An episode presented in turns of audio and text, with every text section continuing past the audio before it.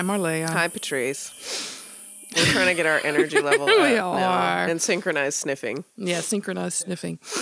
Tis the season. Yes. Oh my gosh. So we have a lot to follow up on from our show at the Goat House. And I totally blank.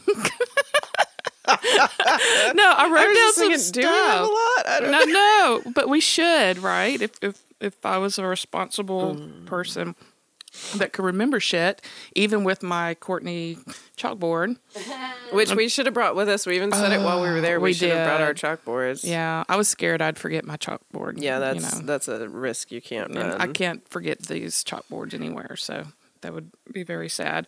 But I wanted to give a special shout out to Randy and Courtney and Lindsay, who were our traveling companions and were amazing and so much fun and And lots of help. lots of help and of course goat house and uh, the crew there who are very accommodating and, Mm. very james cool. and aaron who are awesome and partied with us And our DJ, whose name I have blanked on, but she was remarkably good. She was great. uh, so if I find too. that, I will share. right also wanted to give a shout out to alyssa and mary beth who are our south carolina ladies and witches on the ground in new orleans this week for Paige, Halloween. Alyssa Page. alyssa page Page. Yep.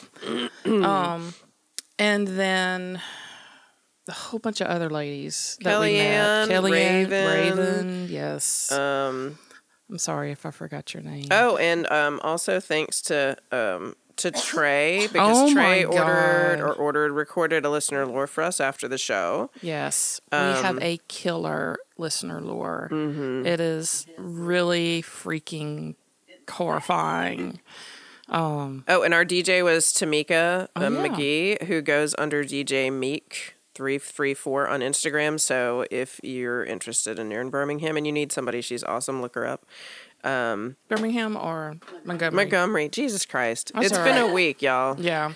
This is like we're just realizing because we're so new to this. Obviously, this is our busy season, and we Mm-hmm. were not prepared, and we're ready to like rest, and it's not and happening. it's not over yet. It's not happening yet. Oh my goodness! Also, I wanted to um, give a shout out to Asher Elbian. Oh, God, fuck! I don't know if I said your name right. Hi, Ashley. Hi, Asher.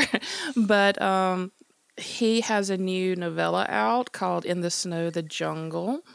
And uh, I'll provide a link on the show notes. And I have not finished your book yet, and I am so sorry. So here's the deal with me and reading. I love to read. Like, I was the person, and I'm going to just give up how bad a student I was when I was in college. I would bring books to like art hist I'm sorry, art history professors that are my friends that I love dearly, but I would bring a book to art history class and sit in the back of the auditorium and read my books. and that was just kind of because it was like eight o'clock in the morning and I could not focus on anything that I was supposed to like really be focused on. So I'd just sit back there and just chill with the book. And I got through so many series like that. and I love reading. Like I could spend all day reading, but as an older adult with multiple responsibilities and a child and a podcast and a job, um, that I just, if I have downtime, I'm either trying to find a story to do or I'm sleeping. so there is no like, you know, me and a book on the nightstand is like about five seconds before I go to sleep. So I have to have an audible. I have to have an audio book to listen to if I'm going to like process any kind of information during the day so I can multitask. So I can do like one of the things that I have to get done. So unfortunately, his books are not audible yet, and so I cannot listen to them. So it's taken me a really, really long time to read something that should have really taken me like a day Maybe to I'll get through. you give me the book and I'll read it out loud into a microphone and then I'll just send it to all of you. That'd be awesome. Oh my goodness. But yes, so it's all on me. I'm sorry. It's going to take me forever. It's going to take me till the holiday season probably before I get a chance to sit down and do anything that I would like really like truly enjoy to do for more than, you know, an hour or two. Mm-hmm. So that's all on me. But we had so much fun. Uh, it was crazy. The weather was fucking crazy. Yeah, it poured rain on us. Poured rain. It was a little warm. It was a little. It was a It lot. It was almost like tornado weather It was in Montgomery tornado, last yeah. weekend, but it was super cool. It was lots of fun. Oh my gosh. Yeah, and yeah, and we like danced and like got down and boogied and just had a really good time and met lots of really cool ass people. Yes, yes. Please ask if Chad liked to dance. Oh yeah, but yeah, we we were missing our box fan Chad is here this morning with us and with bartender Courtney, and we missed our Chad last weekend because he would have been like tearing up the dance floor. Mm-hmm.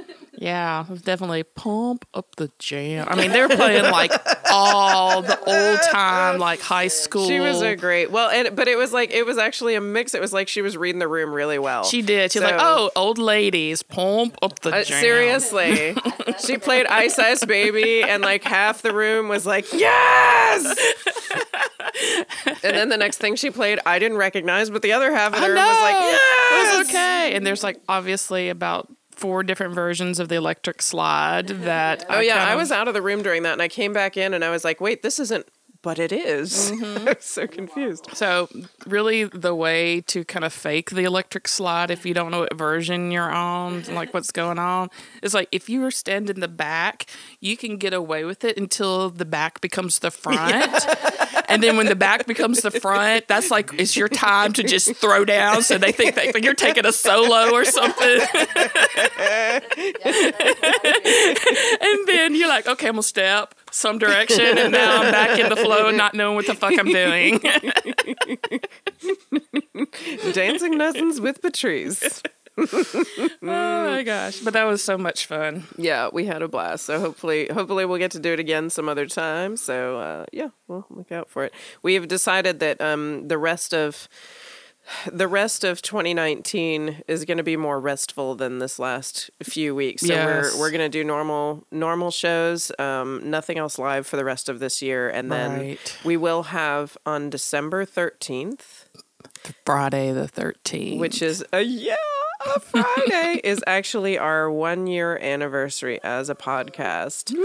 So I don't know whether we're doing anything like special show, but I'm sure we'll scream a lot and Right. cheers a lot, and we might be extra drunk. So uh, that's going to happen on December 13th, and then after that, we've decided that we're going to take like a, a just a couple weeks of hiatus because Right. we need a break. and we have to like. Be Santa Claus. Yeah, we have to do all the stressful holiday things that you guys have to do. So Right. we're gonna we're gonna drop some of that stress off and uh, pick up again in Be January. fresh. That's right for the new decade. But we'll be with you until then. So Yes. cool. So what are we drinking here? This What is, is this called? Cider old fashioned. Apple cider old fashioned, which is very like Christmassy, Thanksgiving-y, Mm-hmm. and refreshing. Cinnamon stick and orange slice and, An apple, apple, slice. very wholesome after all the Halloween candy that I have been like, my son's been going around like going. after I'm still eating it. Yeah. It's sitting right here. I, I'm trying. I'm trying to be like mindful of, but yeah, I'm gonna eat the rest of the bowl. I mean, who's who's kidding anybody? but my son's been going around going diabetes, diabetes. I got the diabetes. I was like, shut up. Here's a candy bar. Uh, Am I going? I think I'm going first today, which is kind of horrifying. Yeah, you're really going first. I was expecting to drink a little bit more. You went second last time, I so now you're going first. did. Okay. Wow. Sorry. I'm trying to figure out how to best start this. Um, I really should like spend more time like getting a nice lead in. But basically my tale is set in New Orleans. Woo. And uh, during 1728, it was full of men. It was like trappers. It was raining raining men. men, right? uh, like soldiers, trappers, uh, explorers. So all of these people, as they were sell- settling in this territory, um, it was mostly menfolk, Mm-hmm. right? So this is going to be the urban legend of the Casket Girls. Okay. I've never Have heard of heard of the this. Casket Girls? No. I hadn't either until I just ran across them for some of my research. So, this is the legend. So, in 1728, a group of young women um, arrived to La Nouvelle New Orleans, which is like what the French fucking called New Orleans I back in the wait. day. Oh, it's all the French today. all the French today. You know, I'm fucking it up. French style. That's dirty. And uh, so they, they come to New Orleans and they've spent like six months on, God forbid. I mean, I get car sick just like riding across town. So six months on a fucking ship from France to New Orleans sounds like pure hell. So when they get off, um, uh, the people notice that the women, because of course women are leaving the boat, and they are carrying this casket. Each one of them has a casket, um, and in the casket contains like all of their belongings, their clothes and stuff like that. Uh, and apparently, the Bishop of Quebec. Um, on an order by the French king, handpicked all of these women for their age appropriateness and background and their virtuosity. Um, virtuous women to send to these men of New Orleans. Um, God bless them. But um, so the age that we're talking about, though, is like 12 to 17. So So this is a disturbing story. oh, already, it- yes, it gets worse. Um, so and when you say casket, like you mean like casket. Okay. Well, I'll, I'll go into more details Okay. about the casket later on. So, um, they were to make a good match and marry one of the French colonists um, that were inhabiting the Louisiana colony. So it's basically like a sex trade yeah. um, you know, mail order bride kind of situations. Although they fooled a lot of these young women into believing that this was they were getting a good deal, kind of deal. This was like their duty to God or whatever. Um, so when they got off the ship, though, rumors started to come up from the people in New Orleans because they didn't look like wholesome brides. they were like really pale. A lot of them were sickly.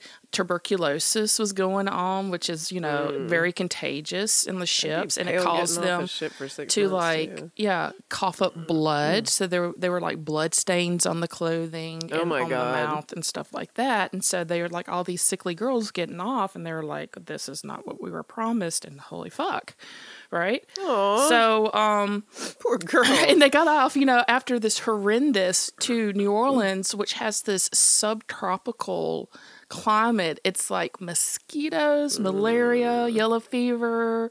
Like it's hot as fuck. There's no deodorant. It smells like shit. and they're getting handed over to And they're hairy getting- Frenchman. Yes, they're getting like sweaty, hairy Frenchmen, right?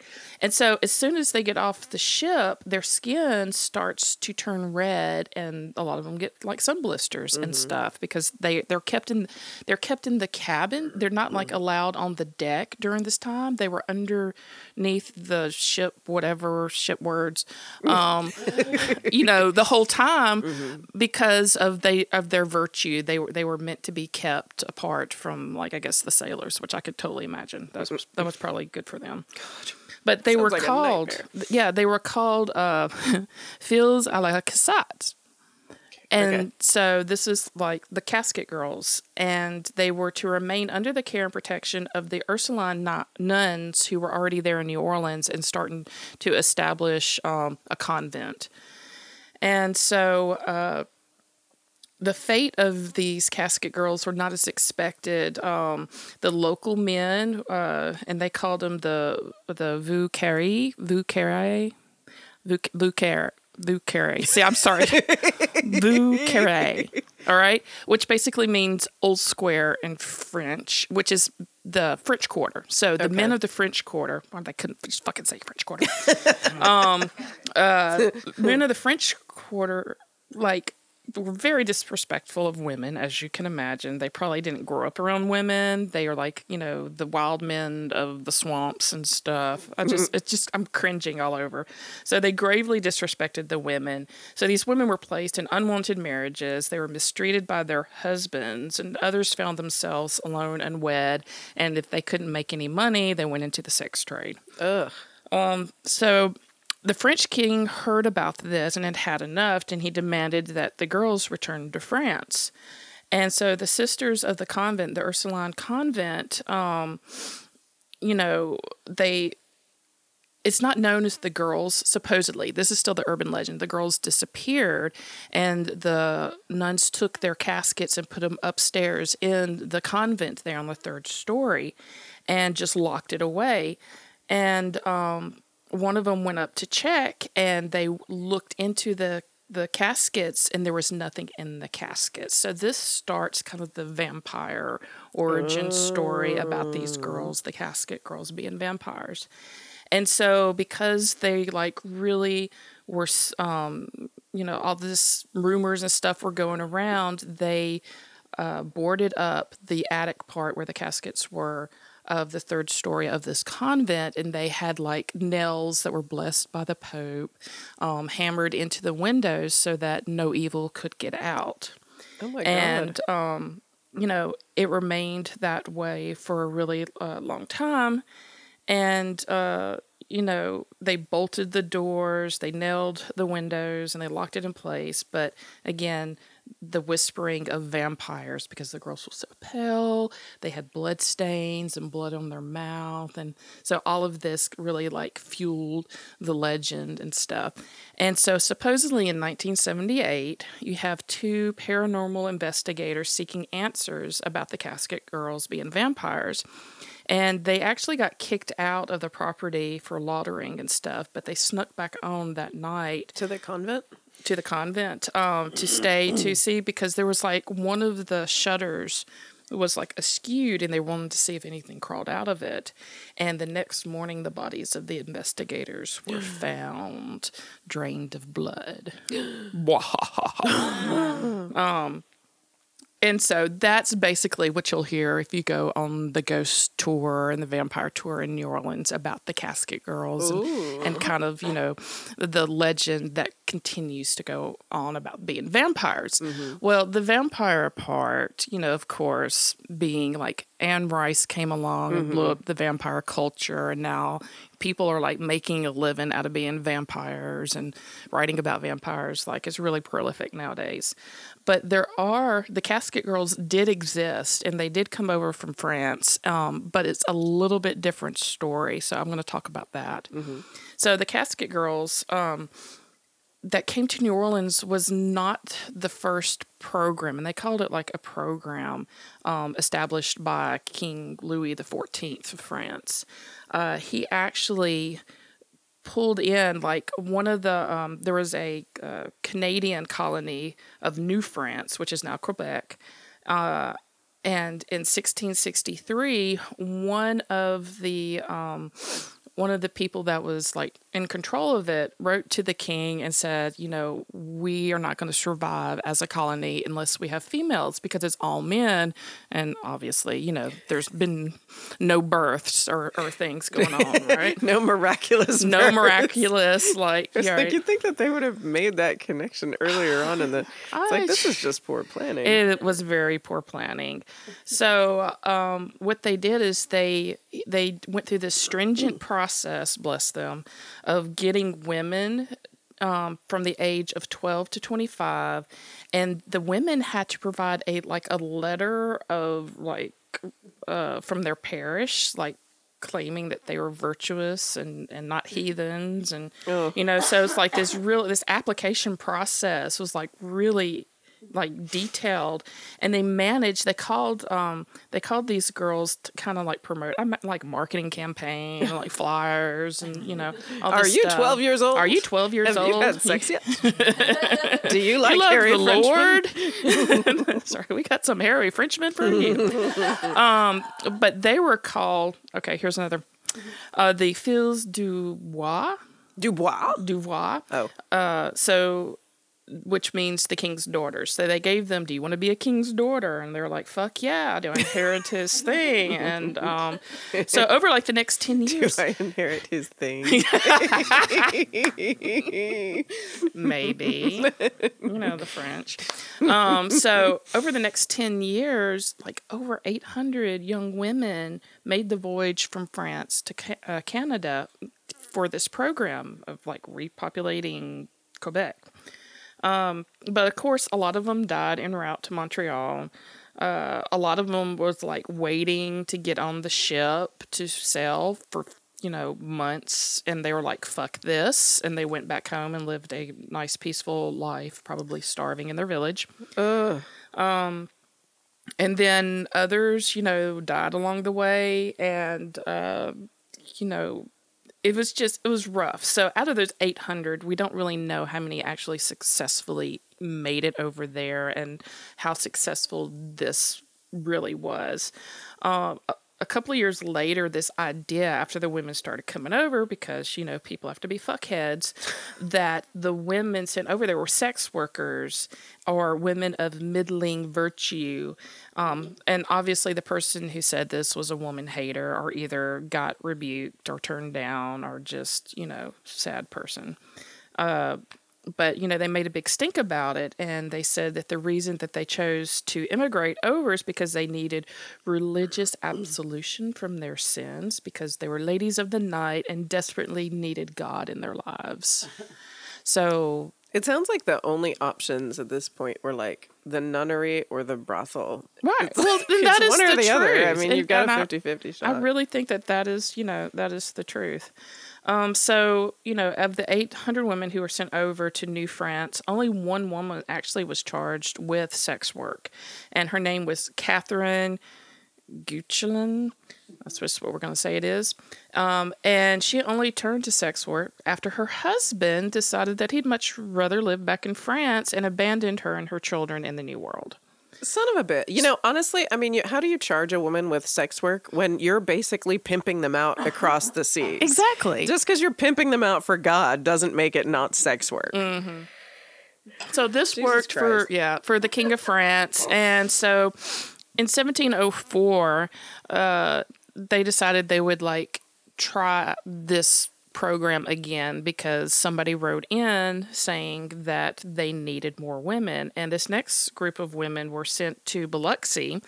Um, which was a French colony at the time. And so Biloxi, if you're not from the South or from the area, is a city today down on the Gulf Coast of Mississippi. And so they came in a ship called the Pelican. So they were also kind of named the Pelican Girls. So if you heard of the Pelican Girls, this is the same group of women that we were talking about. And they came because Jean Baptiste Lamorne uh, sur Bien- Bienville. Yes. I got close. Well done. I got close. Okay. Y'all shut the fuck up. I got close. so um, he wrote to the king of France and said, like, we need brides for his soldiers and the men of Biloxi. And uh, he said that his men were chasing through the woods in pursuit of Native American mistresses. Oh my so God. they were probably pillaging any poor woman in sight. And by It was like, pillaging, I'm think- doing like I'm, and they really say nice words. They were probably fucking raping Yeah, yeah. left and right all over the place. And he's like, this has got to stop. We've got to like pull in some, I guess, you know, respectable quote unquote, which is a slap in the face to those poor women. Mm-hmm. Um, you know, French women uh, t- for to make wives and honest men, I guess. Because that's what soldiers want. Right. They want exactly. wives. They want wives. And so uh, he agreed to this, and he sent only 23 young women in the care of the Sisters of Charity. So he sent like these very like virtuous virgin with these nuns and priests and stuff um, guarding their virginity and they ranged from like 14 to 19 uh, to biloxi um, as necessary broad uh, material you know during this time. And that that was like the quintessential of like the uh turn of the century 18th century. Like that's what you want your bride you know virtuous uh young. Sorry. Um uh, for you know these hardcore men which it just seems doesn't seem like it's going to work.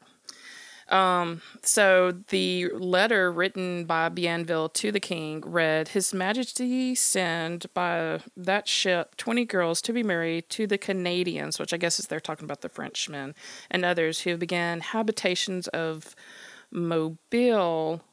And again, while we're talking about Mobile instead of Biloxi, I may have just. all right.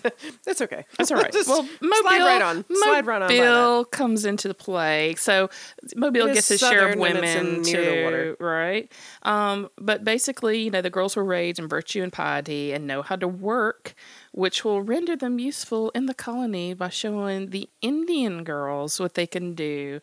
For this being no point in sending others than a virtue known and without reproach. So they're like, we're going to send you like these these virgins over, and they're going to teach all you know the native people how to Be virgins. be respectable, hardworking virgins. Um, and when they did this, you know, Biloxi blossomed. So they're like success for Oh. 23 girls, which, uh, yeah, whatever.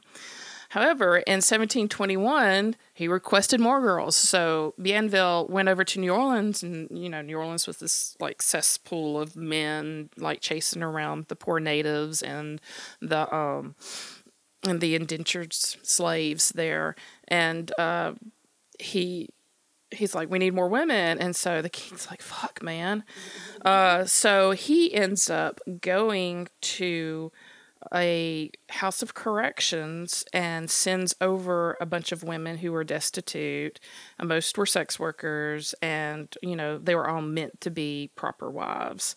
And when they came, they said that they added to the terse and debauched environment already raging in New Orleans. And I'm just like, yeah, fuck y'all. so after that, so that last batch of women who were not virginal um, that came over, I'm just amazed that people like just, I'm sure they were dying left and right, but could just like, just hard. I mean, I'm such a wuss. If I would like come over and you dumped me off from like France, which I assume is kind of temperate, to fucking New Orleans or the coast where it's hot and there's fucking mosquitoes everywhere, I would be so pissed. um, so after like that, that project was kind of like you know a no go they did it one more time and that kind of stained the reputation. What could have brought the rumors for the 1728 uh, casket girls that came to new orleans. Everybody kind of already had a bad taste in their mouth um, for whatever reason uh, about that and that led to um, the rumors of them being evil and supernatural and all that so let's talk about the caskets that they carried when- Yes. when they came over. So casket was actually not a word that was associated with burial or death, and I do think it's like Nathan Hawthorne, Nathaniel Hawthorne uh, wrote somewhere that it was kind of a vile term um, to use casket for the meaning of uh, a box that holds a dead person. Uh, but I think there was a confusion because the French word for cassette um, is I think kind of got muddied into casket, and so what Americans in the um, 1900s considers like a box to bury your dead in, a casket, they think the cassette, which the French were talking about during this time, was the same thing, but it's not. So a cassette uh, is basically a little small box that ladies would carry all their like dowry jewels and belongings with them when they traveled. That so makes it, so much more sense. it wasn't so much like you know a casket I know, as a yeah, cassette. Because we're picturing this 12 year old pale, pasty girl Right, with with tuberculosis coughing carrying her a lung casket up. over her shoulder. Yes, but I mean, and that's kind of goes along with the urban legend that they perpetuate over New Orleans. Mm-hmm. So the nuns, they the girls were taken in by nuns, and they they were in the process of um, building a convent, and actually, like they had other accommodations um, for the Ursuline nuns that came over from France to um, you know, their mission was to educate women in the colonies and to uh, you know, convert them over to Christ, um, as well as the natives. And they took charge of these women and they gave them a place to live and they gave them, like, uh, you know, schooling and they put them to work and they started to turn the convent, like, into an orphanage. And, um, and basically the convent took everybody in. So they had these young women there to help take in people and take care and feed um, all the people that they. Uh, they carried uh, that they took in, and also the women were, um, you know, they found somebody, then they were married off, hopefully to a good person. But the first convent wasn't built into until 1734, so that kind of debunks the 1728 of them coming and oh. moving into the convent deal. So that was the first convent that was built, and the existing convent that's still there today, that is a museum, you can do the tour and whatnot, was actually built in 1751. So Oh. many years later, that was built. And the old Ursuline convent is actually the oldest building building in the Mississippi Valley.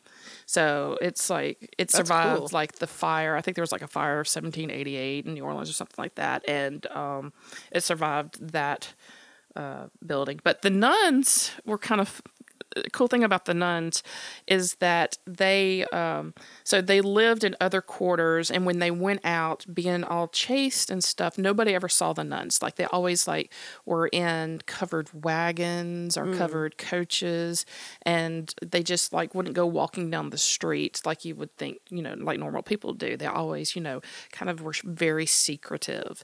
And um but whenever when they're convent was finally built, they like packed up all of their stuff and they fucking paraded it down the middle of the street, New Orleans style, to their new convent. Hmm. So it's like all, all of a sudden, all of these nuns appear and they had children dressed up as angels. So they were like being sort of rebellious for nuns and they hmm. were like telling the people of New Orleans, we are here. We've got this big ass convent We're pure. right? and they were basically saying, "We're going to be watching you. You need to clean up your act." Um, so it was kind of a statement saying that we're now established. We're going to be watching you. You better clean up your act. You know, act right and whatnot. So, but that was kind of a a rebellious thing for the nuns of this convent to do at the time. But I thought it was very interesting. So when they went there, it is also rumored that it was also because it was like this big loud affair, kind of to distract because they were carrying long boxes behind them on wagons. And so that kind of added to the myth of the caskets that were going up because supposedly they were now in charge of making sure this evil um, of these vampire girls that don't, you know, are not being released into the city, they're being contained. And so it was said that they took that and um, put that up in the third story. And if you look at the picture of the convent, um, the attic part, it, it's like shuttered, but it's um, hurricane shutters. So it's all sealed up and um, and really like uh, you know it looks very closed off. Which being so hot, you really you want to open up your attic in the south. You know if it's not central air and heat because it's so fucking hot. Mm. But I got a lot. There's um there's actually a girl named Stephanie Harlowe on YouTube, and I watched one of her YouTubes. Uh, she has a show called um Harloween, and she did a segment on the Casket Girls. That's really informative. She's very concise. She pronounces everything fucking right, and um so much different than me right now, but she got a lot of her information because she interviewed an author, Marita Crandle, who wrote this book on vampires in New Orleans.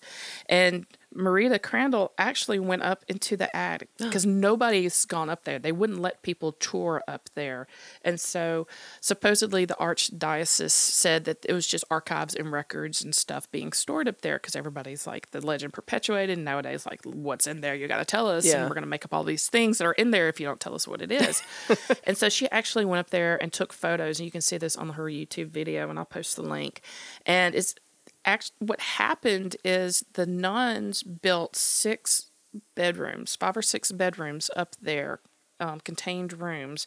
And when she went up there, one of the rooms, it was really weird. It's like they have these built-in square, uh, rectangular coffin size holes in the floor. Like it's like stairs down, stairs up, stairs down. Like, you know, just these rectangle and it's just weird. And so, you know, some of those were in the rooms and um if you go on down, there's like a brick enclosure and then a room that was all brick and there was change uh, chains in this all brick room and it had like what's called a Dutch door, which was basically um, you know, a door that locked at the bottom and then you opened it up like this. And so she was kind of like, what the fuck? Yeah. What's going on? But what happened is the nuns, besides taking in orphans, they also took in the mentally ill. And so they put the mentally ill up there in the uh, brick room. And because, you know, wood absorbs urine and all the other bodily fluids, uh, they would keep them in brick rooms because it would be easier to wash and it wouldn't absorb um, all the stuff. So, which is really horrible because if you think, I mean, applaud them for taking in, you know, the mentally ill, but if you think about how fucking hot New Orleans gets and to be on a top floor attic In a brick room. in a brick cooking room, you are literally in an oven.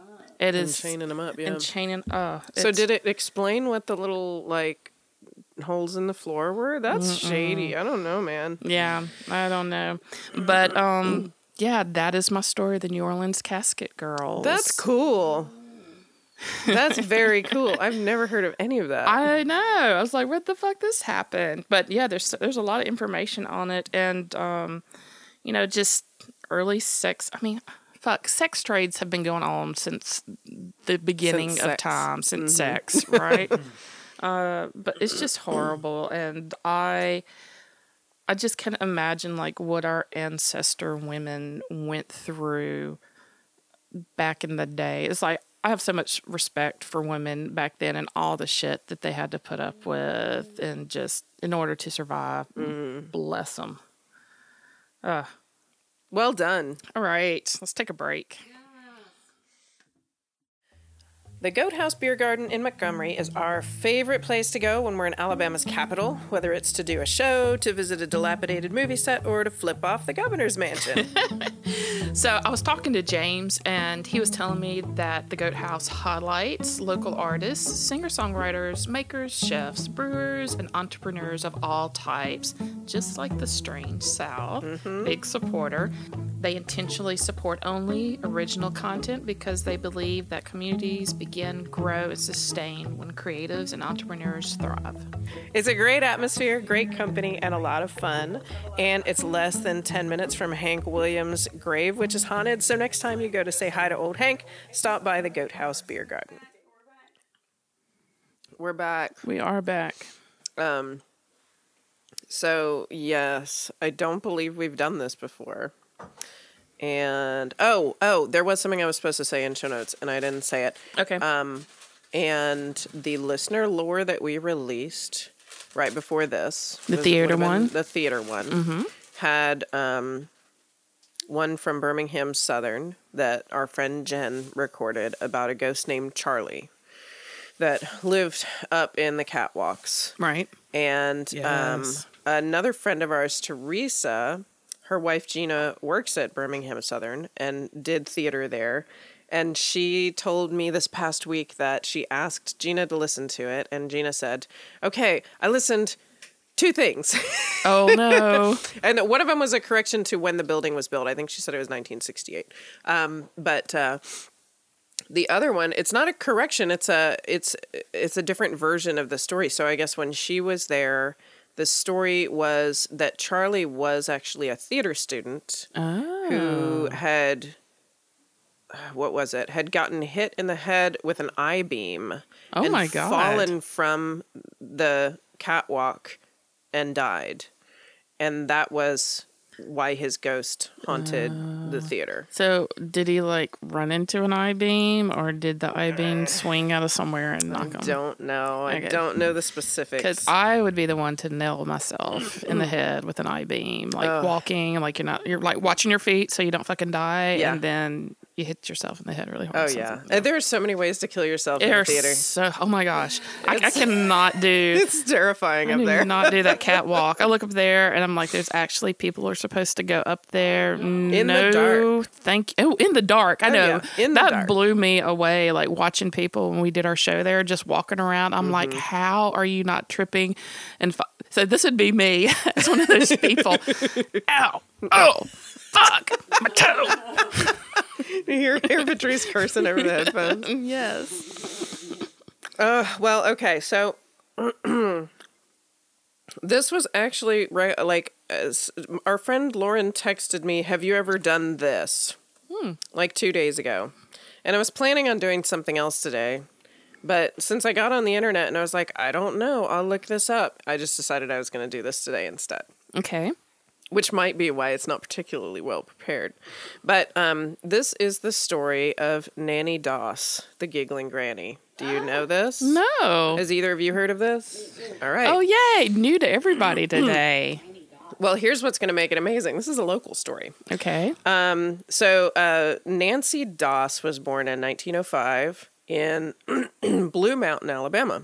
Okay. which is not far from where we are. It's it's sort of just north of Anniston, technically. I think it's a part of Anniston now, like postal code wise. But um, it's it's hill hill and farming country. It's like just at the the base of the hills. Okay. And um, she had her mom. Uh, I guess it's Lou Lisa Lou. Uh, was a was a kind person. Her dad James Hazle was um, oh I said Nancy Doss, but she was born Nancy Hazle. Sorry. Okay. Um, her dad James Hazle was uh, kind of an asshole, and so you know he stories go he beat the children. Um, he was definitely like a control freak. So N- Nancy, who went by Nannie, had three younger sisters and a brother. They like you read stories about this, and they talk like it's unusual that she just kind of went to school when she could, and other days her dad just kept everybody home to work on the farm. That's not unusual. No. In like in like 1910 in Blue Mountain. Oh, well, that's in, kind of any run of the mill. rural area, Oh, yeah. that's what happened. I mean, That's just how it was. So I think, yeah, it, yeah, mm-hmm. that's true. In the '60s, even. I mean, it's just kind of how things worked. Um, so for a, lot of families in that area, this was the norm. But everybody was like, "She had such an unhappy childhood." Well, sounds like she did, but that wasn't really why. unusual, right? Um, so her dad was abusive. Um, he he was controlling, like to the point that he didn't let like when his daughters started to get a little bit older, like past childhood, they weren't allowed to. They weren't allowed to wear makeup, no dresses, no silk stockings. They couldn't do their hair. They couldn't go to dances. They couldn't go socialize. Like he was like, "I will pick your husband." it was basically like, you know, if I'm going to lose my field hand, it's going to be on my terms. Right. Um, and so Nannie was the oldest of all the kids. She has like a very, very healthy teenage libido. um, she's dark haired, she's pretty, she smiles all the time, and she's like raring to go. So she Honey, would sneak use out. it while Yeah. you have it, right? She like she would sneak out and go to the haylofts and Mm-hmm. like you know have her a time, and um, you know I think the ready part was really what most of the the dudes were into. They're just like, hey, you want it? Um, but so in in 1921, she went to work at the Linen Thread Company in Blue Mountain. because there were a lot of textile mills and you know um, cotton mills in this area around then in Anniston and Blue Mountain. And she worked with a guy named Charlie Braggs, and she was only 16 when she went to work there.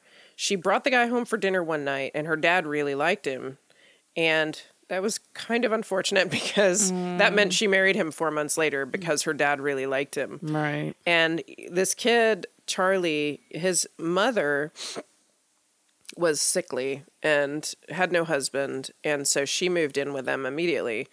And so where Nannie thought she's getting away from this control, she's getting away from this controlling dad, she's like inheriting this extra controlling mother-in-law No, fuck. who decides like we want to go out like they say we want to go out tonight and all of a sudden she gets a stomach ache or you know i mean it's like she she goes sick whenever she doesn't get her way and so it's it's kind of a not the best existence Um, she has four kids in five years.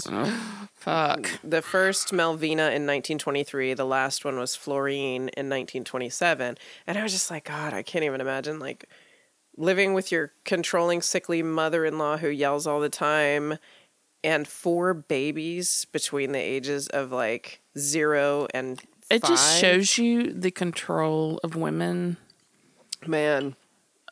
to put up with some shit. Yeah. And not just kill everybody. Seriously. So he will. she she takes to smoking and drinking, which I think all of us can probably understand why. Um,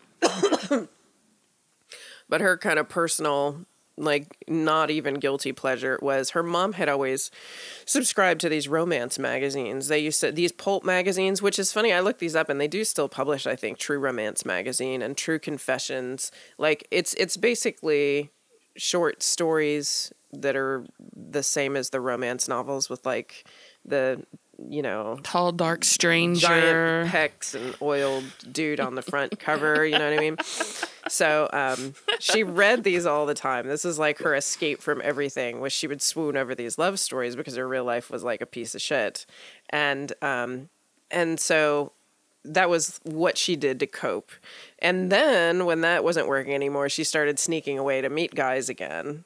And Charlie did it too. So the two of them are like running around on each other all the time. They're hardly ever home at the same time. Mother in law does n- die naturally at some point in here, but their situation doesn't improve because they're pretty far gone. And um, then one day in 1927, Charlie leaves for work while his four children are eating breakfast. He gets a call at lunchtime to come home. The two middle children are dead Oh my god. and it's suspected that she, you know, Nannie says food poisoning, and they were two and three years old. Aw.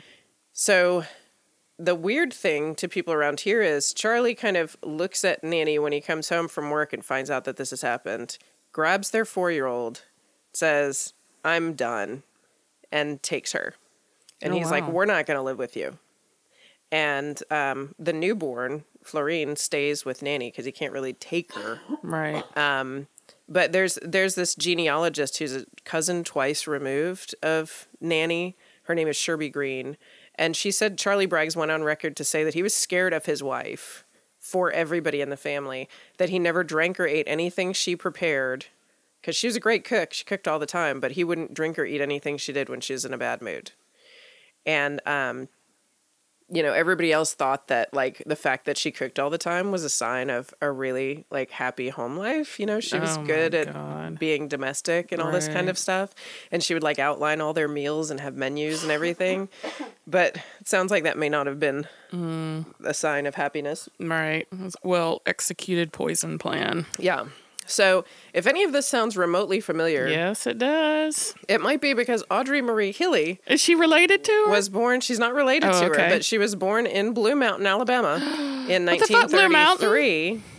Her mother, Lucille Frazier, worked in the linen thread factory in Blue Mountain in the late 20s, Oh. about 10 years bef- uh, after Nannie Doss started working there, or less than 10 years after Nannie Doss started working there. So it's not impossible that they even worked there at the same time wow. because Lucille Frazier was working there for several years before Audrey was born.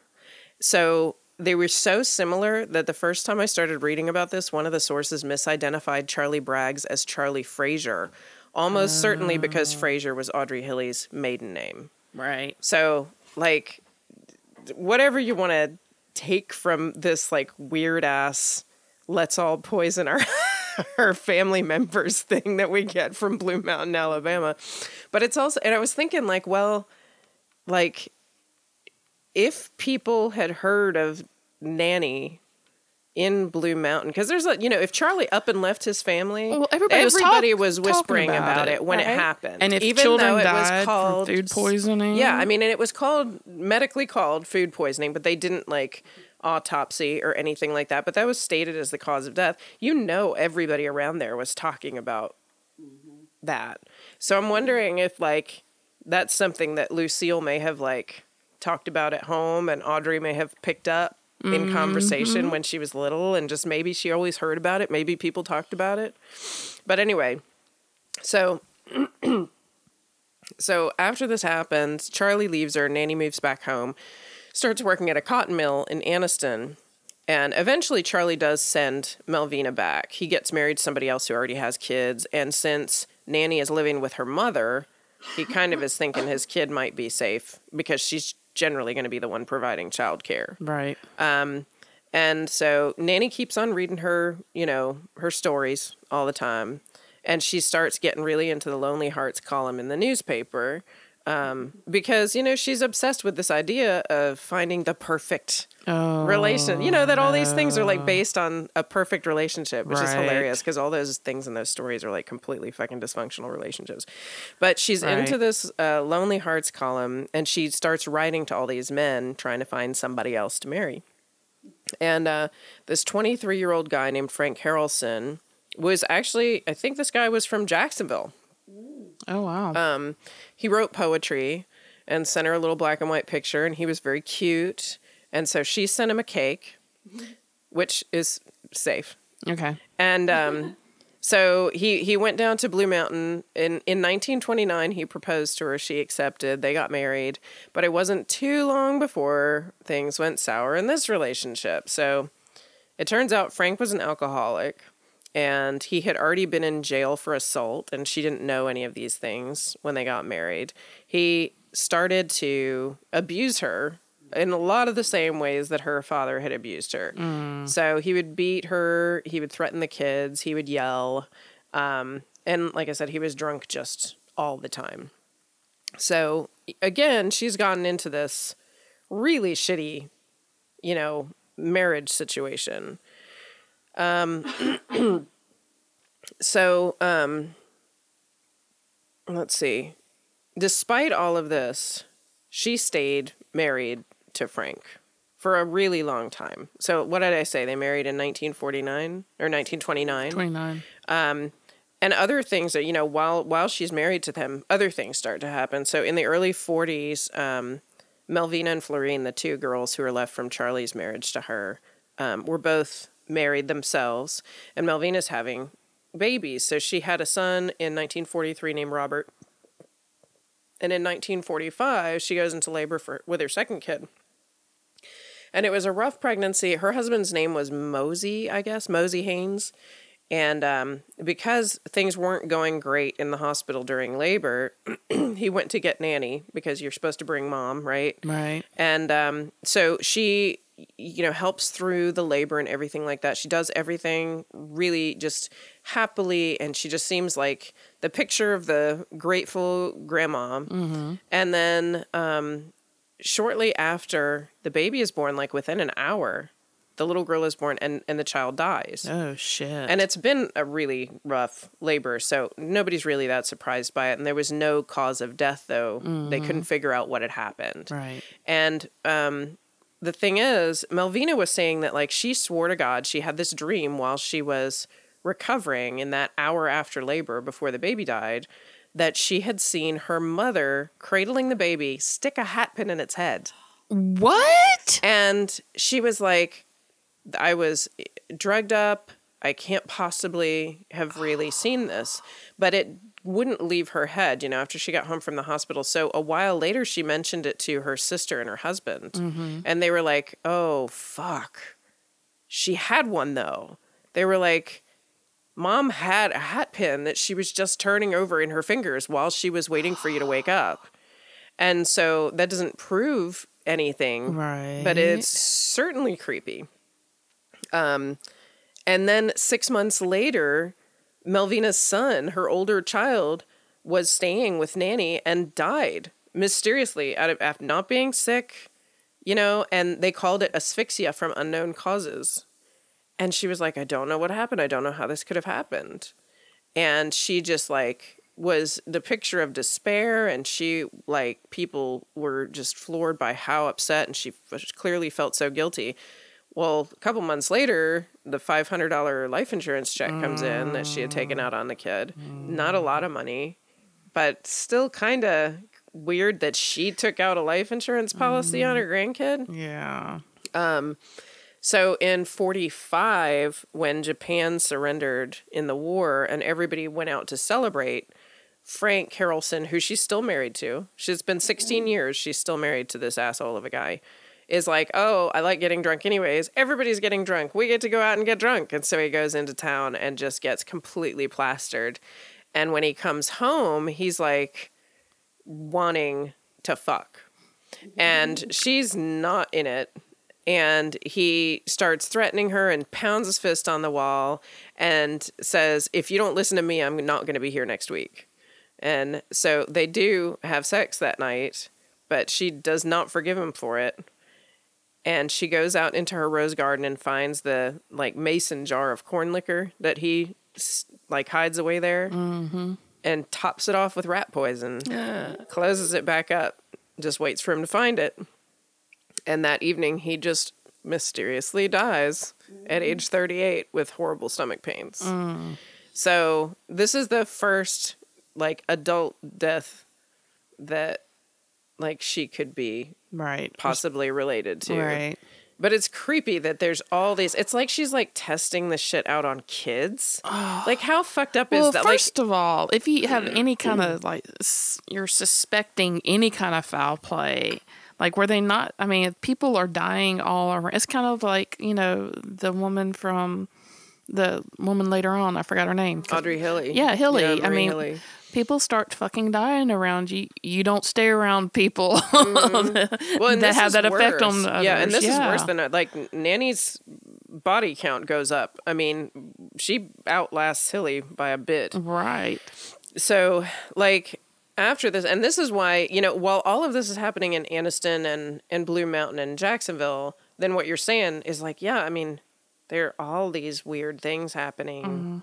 Definitely wouldn't let her babysit your kids, right? Mm-hmm. No, right, right. But um, you know, then she starts to move. So now since both of her kids are married and, you know, on their own and she's not married anymore, um, she just starts to travel around and there's like a big blank period where you don't really know what happened. And I should say I got I, pretty much everything I'm talking about today I got from Murderpedia, which got it from Crime Library. So those are my sources and there's more information.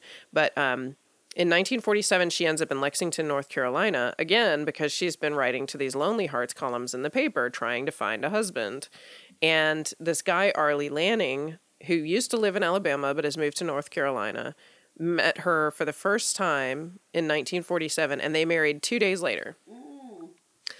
And I guess, like, it takes not long before she finds out he is also a drunk and a cheat and he's sleeping around and giving money to the woman that he kept on the side that he was never going to so tell her like about. the lonely hearts column that's basically like Grindr or I was that's yeah. you know I mean, sort of it's except with marriage, the booty and- yeah. call But I mean, but they're pl- you know they're saying that they're looking for their forever mate, which I don't know. Those things always I don't know. I don't know how people I don't know how people do any of those things. Like if you anytime you're you're setting yourself up to like be in a column or Tinder or Grindr or even like OK Cupid or something like that. It's like you're writing a fiction about yourself to get somebody to Mm-hmm. Buy a product. You know, I mean, like there's Oh, no fuck, way yes. you can't not. I mean, Yes. you can't just write a biography of It yourself that's honest. I on usually one of those fart things. between eight thirty I and know. nine.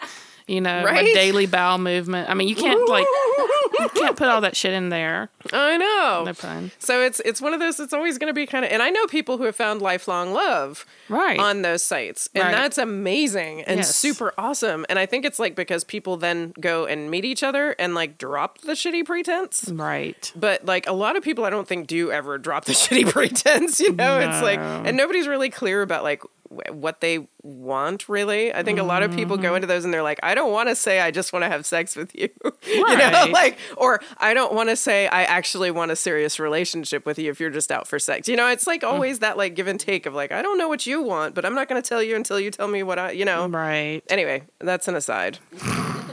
We'll talk about that more. We'll talk about that in the later. after show. Um, So anyway, she responds to the Lonely Heart. She gets married again, and they both just immediately fall into this like, I'm going to go away for a couple months and cheat on you, and then maybe I'll come back later.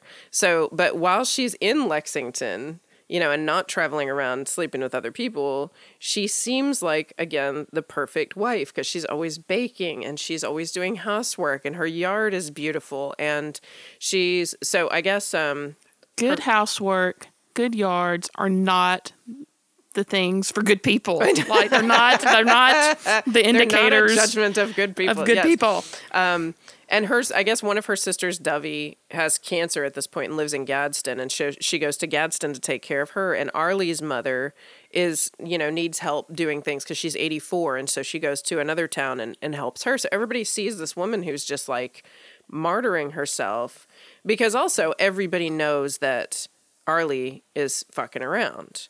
And so, like, she seems like the angel of town and she starts going to the Methodist church and you know everybody in the church kind of gathers around her is like oh she's so you know what uh, Bless like long heart. suffering um and at this time you know TV starts to get to be a bigger deal and she gets a TV in the house and it's like it takes over from what she used to watch the, the, read these true romances and she still does but now she's got like soap operas. So now it's like her favorite thing and she's just like engrossing herself in these fake imaginary stories of people finding true love.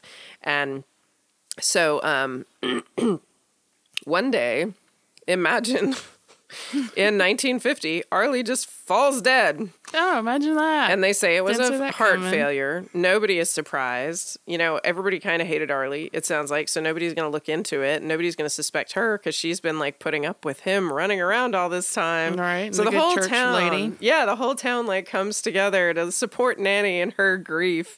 And, um, and she said, like, he just sat down one morning to drink a cup of coffee and eat a bowl of prunes I especially prepared for him. and and, uh, and then two days to the later, he was dead. I know, right? Prunes seemed to be one of her like choice. It was like this apple prune pie or cake or whatever combination was like. I guess it hides rat poison really well. Mm. Um, and then so in eight weeks after he dies, the home that they lived in burns down. oh wow. And um, it was it. This article that I found said it was a stroke of luck for Nannie because if it had survived, it would have gone to Arlie's sister. But because it burned down, the insurance money went to Nannie. Smart and it just nannie. so happened that she had left the house with her TV set in the back of her car earlier that day. Oh, just a little repair happening. Yeah. No biggie. Just so yeah exactly so um so nannie goes and cashes this insurance check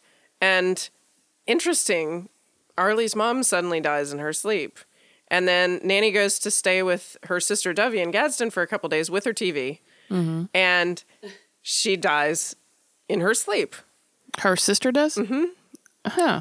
and um, so then, of course, she's traveling again. She doesn't have anybody to keep her in North Carolina anymore.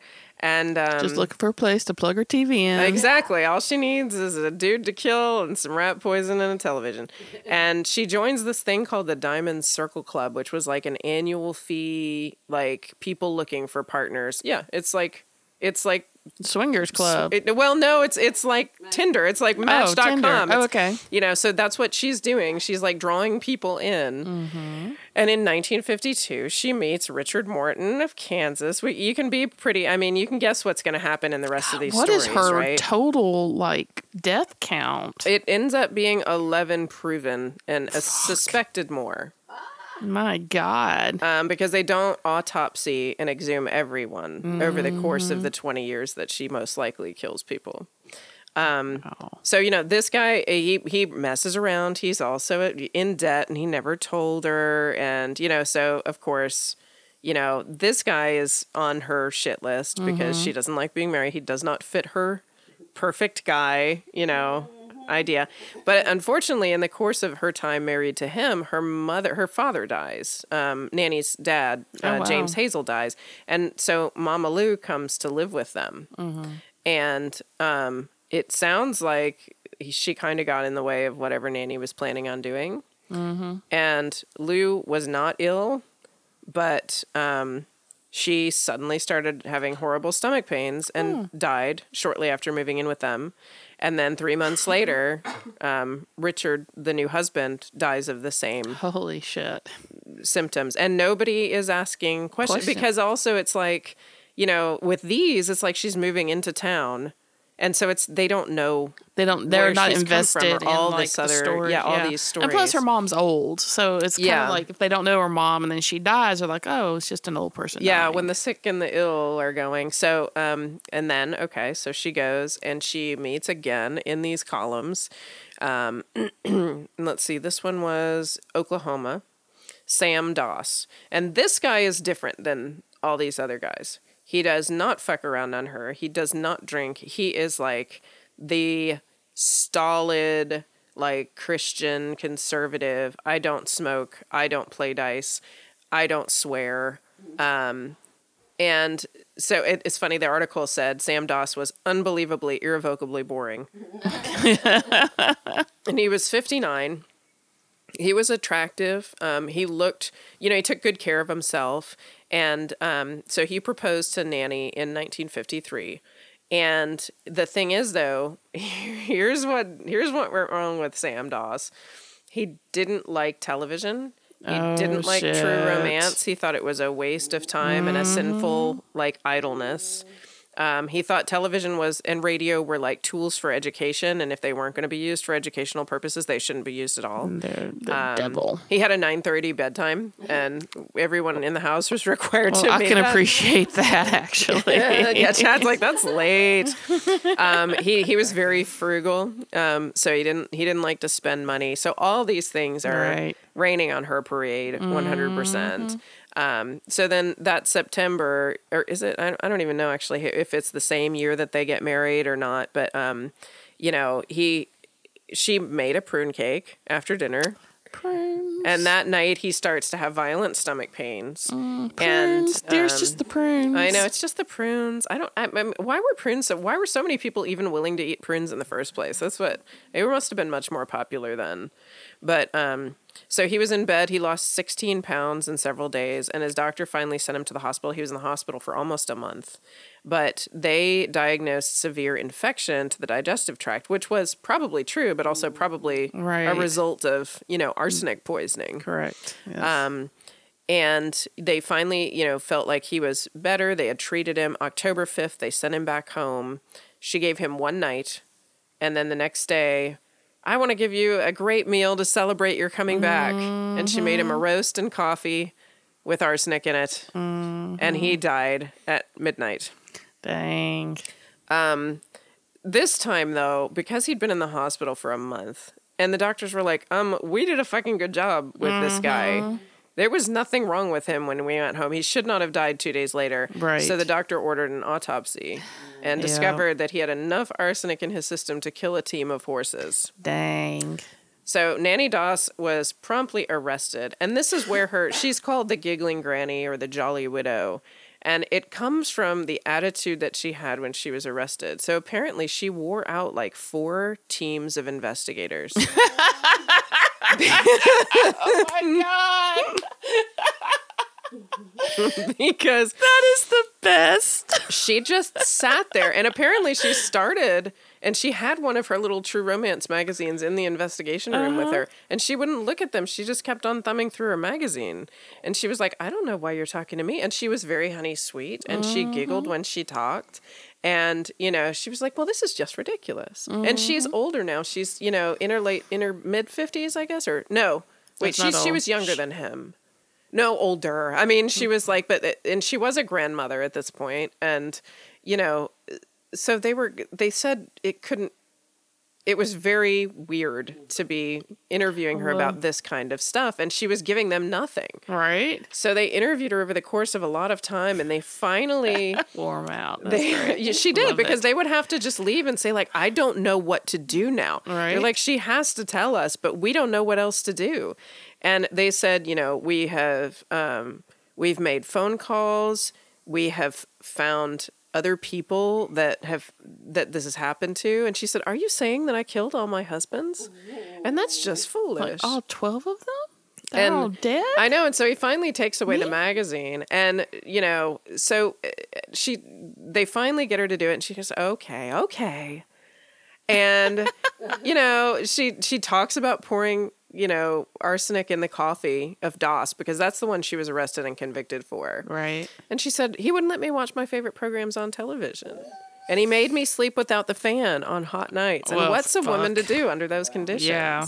I'm kind of with her there. And um and she says, "Okay, there, my conscience is clear. Can I have my magazine back now?" And they're like, "Well, can you tell us about a couple other people?"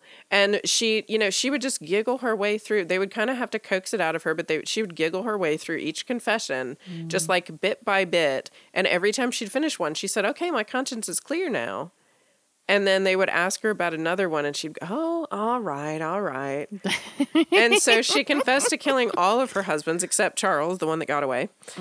And um, you know, she blamed it on like she had gotten hit in the head when she was seven, and said that she had like headaches all her life. And it- and Well, I do think like Nannie was a little broke. You know. I would think she would have to have been. yeah. I mean, I think even not even just for the killing of the husbands, but like to start with Early infants. Yeah. Like to start out by killing your own children Mm-hmm. and then your own grandchildren. Like there's a special No. kind of psychosis in that. Yes. You know? yes. And so the woman who studied her was like in genealogy, and you know her second cousin or cousin's second removed or whatever had um, said that she had heard that that Nannie was saying that this hit on the head was what had made her do it, and she said, and this woman's name was Sherby Green, said no, she just had a mean streak. She said, In studying my family, I've learned that many of our members carried a fierce pride and a tough reputation. While they didn't take lives, they were nonetheless hard people, and I believe she had that trait, and she simply took her bad humor dangerously further. So it sounds like maybe a combination of just That- having a hard personality and a hard life, and um, Mentally ill. and some serious mental illness.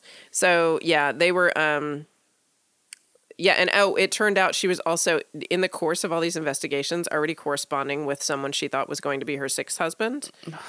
Um who had and she'd sent him a cake and he hadn't eaten it. So he kind of came out of the shadows when this showed up in the newspaper and he's like, "Phew." no joke.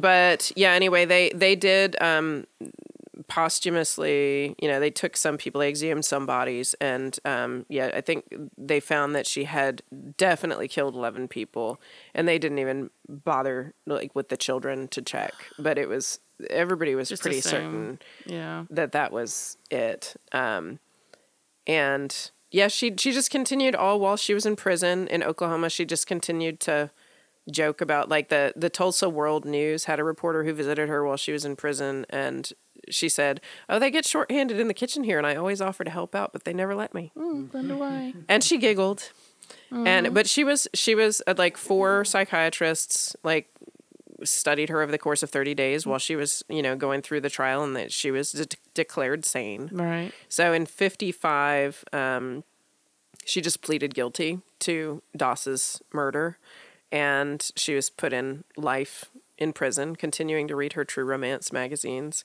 and she died of leukemia in the prison in 1965 so that is so yeah, Blue Mountain has two serial like black widows that yeah, it's weird, isn't it? It is weird. Did you And say children and grandchildren, Mm mhm. Yeah. probably. Yeah.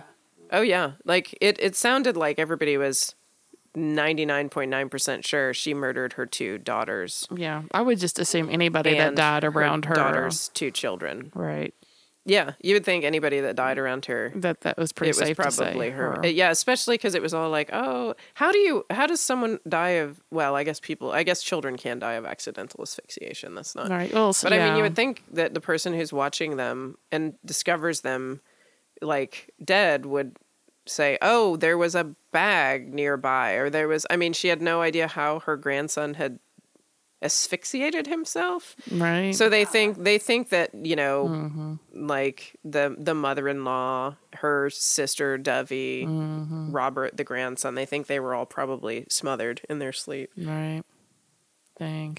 And I'll I'll put up some pictures of this woman because they're not shitting about the giggling. She is always smiling. There is a picture that I found of her, like after she pled guilty in court, standing out in the hallway with all these like horrified people like dressed to the nines to go see the the trial show. And she is like laughing her fool head off in the hallway like looking like she's and there there were people like from the family who'd said it was weird that she had hired professional photographers to go and take pictures of her at her husband's funerals.